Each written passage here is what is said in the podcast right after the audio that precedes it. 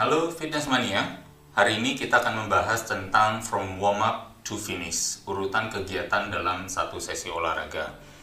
Biasanya banyak yang menanyakan kalau Coach Halim latihan seperti apa. Saya bilang langsung ke latihan bebannya. Lalu pada bingung, apa nggak treadmill dulu, apa nggak pemanasan dulu dan stretching dulu. Dan hal ini juga mungkin ditanyakan oleh sebagian klien saya. Saya rasa berarti merepresentasi banyak pertanyaan serupa yang pasti akan muncul apabila ada uh, sehubungan dengan misalnya pertanyaan tentang apa urutan latihan yang benar. Nah, kita mulai dari awal yang sebenarnya secara konvensional adalah sebagai berikut.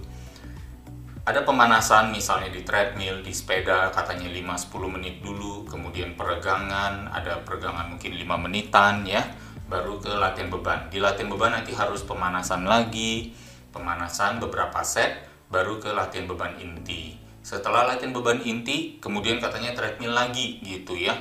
Atau bahkan setelah itu mesti ada cooling down di stretching lagi. Kita akan bahas satu persatu di mana letak kebutuhan dari masing-masing dan apakah ini bisa menjadi opsional atau bisa kita buang saja. Nah, untuk pemanasan atau misalnya di treadmill, di sepeda, atau bahkan mungkin jalan di tempat atau jogging di tempat, lari di tempat, dan lain sebagainya, saya rasa itu bukan satu keharusan ya, tidak wajib. Uh, dan dengan alasan waktu menuju tempat olahraga saja kebanyakan dari kita sudah berjalan beberapa ratus langkah.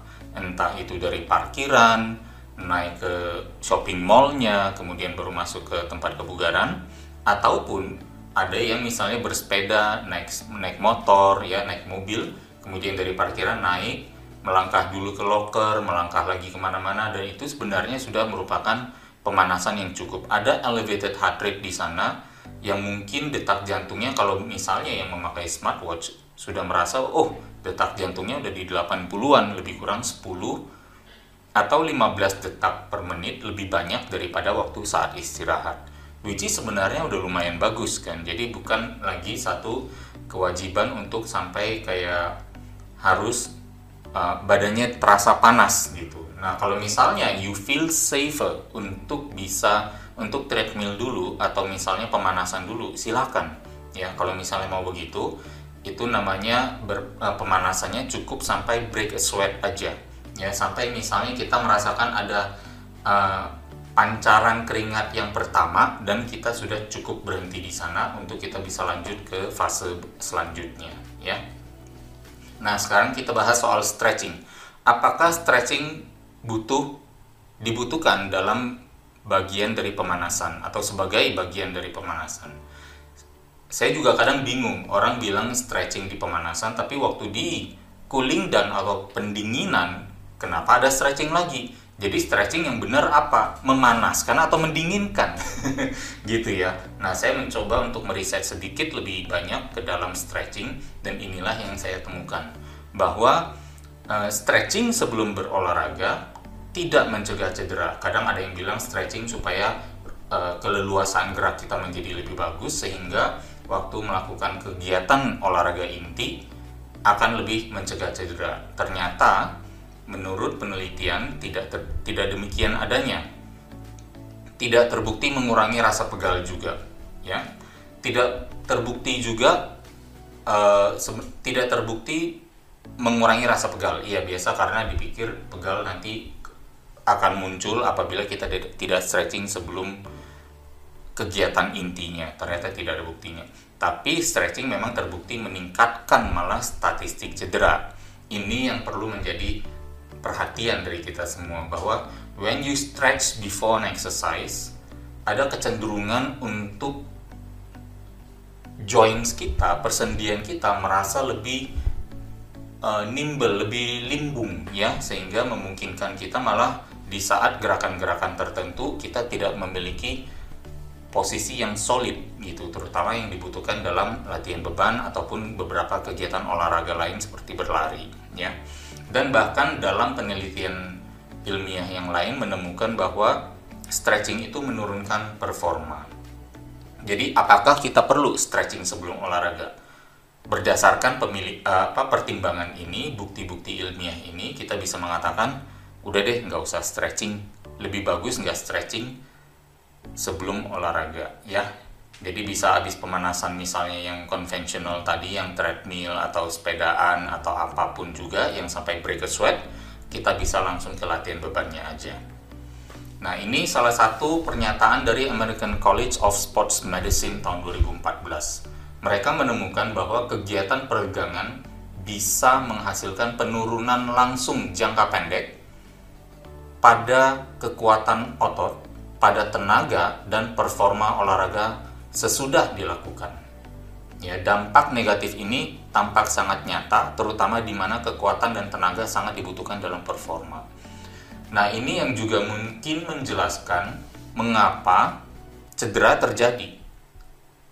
Karena atlet atau misalnya pelaku olahraga, praktisi olahraga, fitness mania, waktu berolahraga merasa kok saya nggak sekuat biasanya, sehingga cenderung memaksakan dan di saat itulah keinginan untuk memaksakan agar sama performanya dengan sebelumnya, sementara stretching yang dilakukan mungkin terlalu banyak dan terlalu lama sebelum olahraga, sehingga menyebabkan penurunan performa antara actual penurunan performa sama keinginan untuk mempertahankan performa itu. Akhirnya terjadi pemaksaan tubuh yang membuat tubuh lebih rentan cedera. Itulah sebabnya mempertimbangkan beberapa hal tersebut, saya rasa stretching sebelum olahraga lebih banyak bagusnya apabila ditiadakan. Nextnya adalah latihan beban, ya tentunya latihan beban pemanasan baru ke uh, latihan beban inti atau set intinya. Ini adalah satu paket yang pasti harus terjadi. Tapi bagaimana skema atau strukturnya? Nah ini dia. Ya saya akan merekomendasikan dua atau tiga set untuk gerakan pertama dulu. Gerakan yang pertama set pemanasannya, yang set-set ringannya perlu lebih banyak. Nanti di gerakan selanjutnya apabila masih di body part yang sama, jumlah pemanasannya bisa dikurangi menjadi 1 sampai 2 set. Kira-kira mungkin itu cukup untuk misalnya fitness mania secara umum. Ada yang merasa ini pemanasannya terlalu sedikit. Ya nggak apa-apa. Mungkin karena faktor usia ya yang biasanya memang seiring bertambahnya usia kebutuhan pemanasan menjadi seolah-olah kesannya menjadi lebih banyak atau lebih tinggi. Dan itu bisa saja terjadi pada individu individu tertentu seperti yang tadi ya penambahan usia itu. Ya atau bahkan saat kita berada di tempat yang cuacanya lebih dingin. Ya sehingga kita perlu pemanasan penambahan set di beberapa set pemanasan. Itu bisa aja, jadi tergantung situasi. Tapi secara umum, 80% of the time kita bisa menggunakan prinsip atau misalnya acuan yang diberikan di sini, yaitu dua set untuk gerakan pertama, 1 sampai 2 set untuk gerakan kedua dan seterusnya apabila masih di otot tersebut. Nanti kalau udah pindah ke otot lain, berarti itu otot lainnya melakukan gerakan pertama 2 3 set lagi. Semoga ada, uh, cukup jelas di sini. Nah, kita mengambil contoh adalah otot paha depan atau quadriceps. Gerakan-gerakan yang biasa dilakukan untuk otot tersebut adalah misalnya leg press maupun leg extension. Nah, katakan saya menggunakan gerakan pertama itu di leg press ya. Leg press dengan kode warna yang abu-abu ini adalah set pemanasannya gitu ya. 20 kilo dulu di 12 kali pengulangan. Kemudian set kedua 40 kilo di 12 kali pengulangan. Kemudian set ketiga sampai ke 6 3, 4, 5, 6 ada 4 set. Saya lakukan sebagai set inti misalnya seperti itu. Dengan 70 kilo bebannya dan saya lakukan semaksimal mungkin. Mempertimbangkan hal ini berarti apa yang teman-teman atau fitness mania dapatkan. Set pertama dan set kedua terjadi peningkatan beban secara berkala Kemudian yang kedua, ya yang bisa kita petik adalah set pemanasan atau dalam marka abu-abu ini, ya set 1 dan set 2 ini cenderung bukanlah effort maksimal. Jadi hanya for the sake of untuk membuat tubuh mengenali terjadinya tekanan pada posisi ini. Kemudian tubuh juga mengenali terjadinya peningkatan tantangan atau peningkatan tekanan di posisi yang sama. Ini mungkin faktornya selain juga physiological di otot, tapi juga di neurological. Ya, menginformasikan otak tentang posisi tubuh dan yang menerima beban ya atau tekanan pada posisi tersebut agar mem memfasihkan saja karena kita baru dari misalnya berdiri baru dari berjalan jadi otak juga perlu waktu somehow untuk mendeteksi atau mendapat informasi terjadinya peningkatan keseriusan atau faktor bahaya karena otak kita menganggap tekanan dari luar itu sebagai somehow faktor bahaya dan risiko. Sehingga itu yang nanti membantu readiness baik di otot karena otot yang hangat adalah otot yang lebih kuat yang lebih siap menghasilkan output atau performa maksimal tetapi pada saat yang sama juga secara neurological mempersiapkan tubuh menghadapi bahaya dengan lebih baik gitu.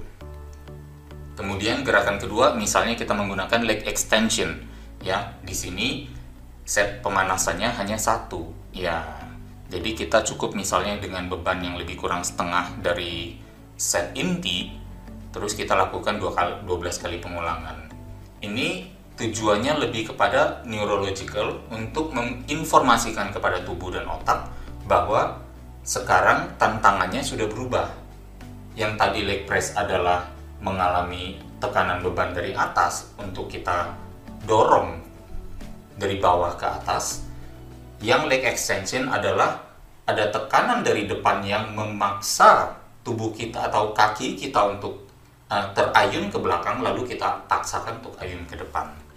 Nah, ini hanya secara neurological untuk memberitahu bahwa sudah terjadi perpindahan posisi pada tantangan atau kegiatan yang kita lakukan atau kepada tubuh kita supaya mendapat feedback tersebut sehingga uh, di set intinya sudah lebih fasih lagi dan sudah lebih ready dan lebih alert tetapi apabila fitness mania merasa bahwa ternyata set pemanasannya relatif terlalu sedikit.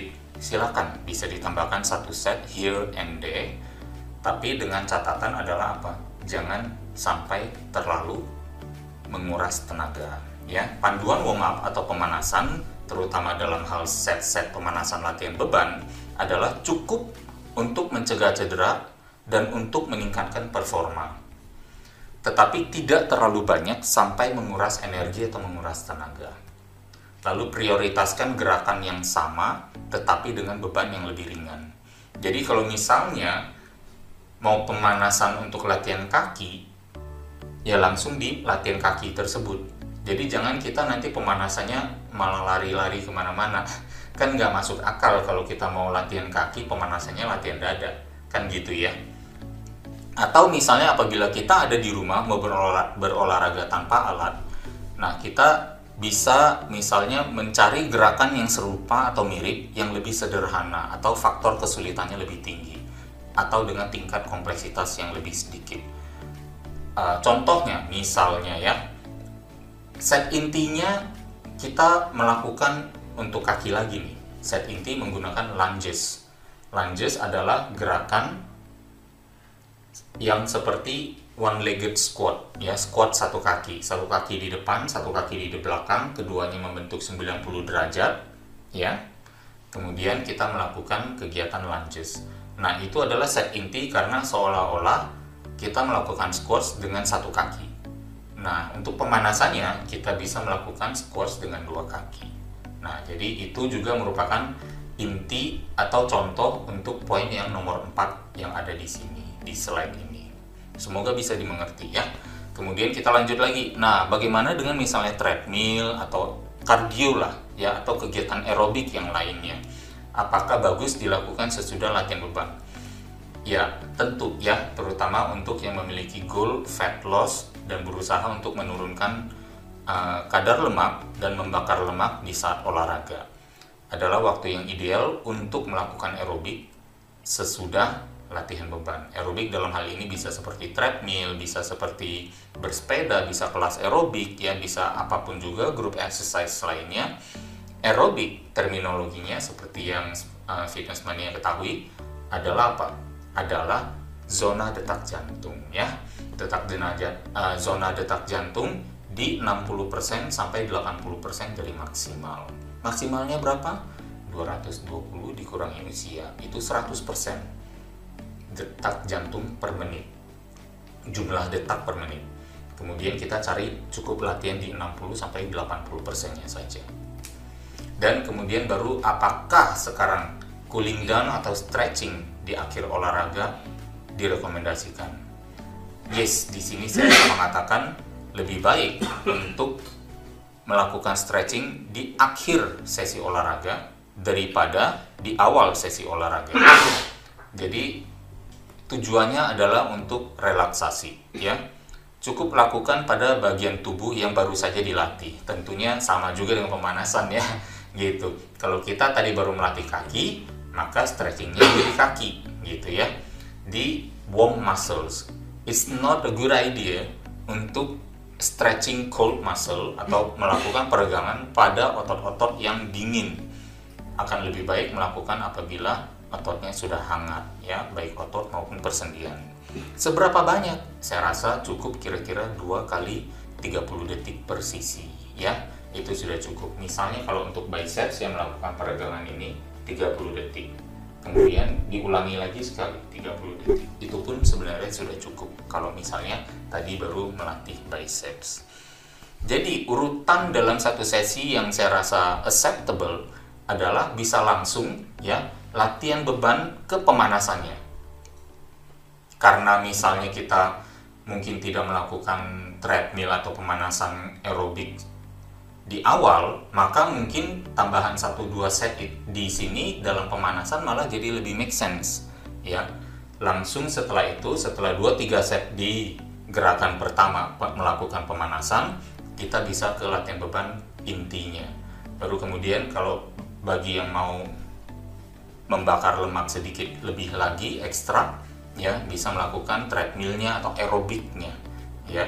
Baru setelah itu melakukan cooling down ini juga yang biasanya saya berikan kepada klien-klien saya dalam urutan latihan dengan tujuan supaya kegiatan olahraganya bisa lebih kondens, bisa lebih padat, tapi pada saat yang sama bisa lebih efektif juga.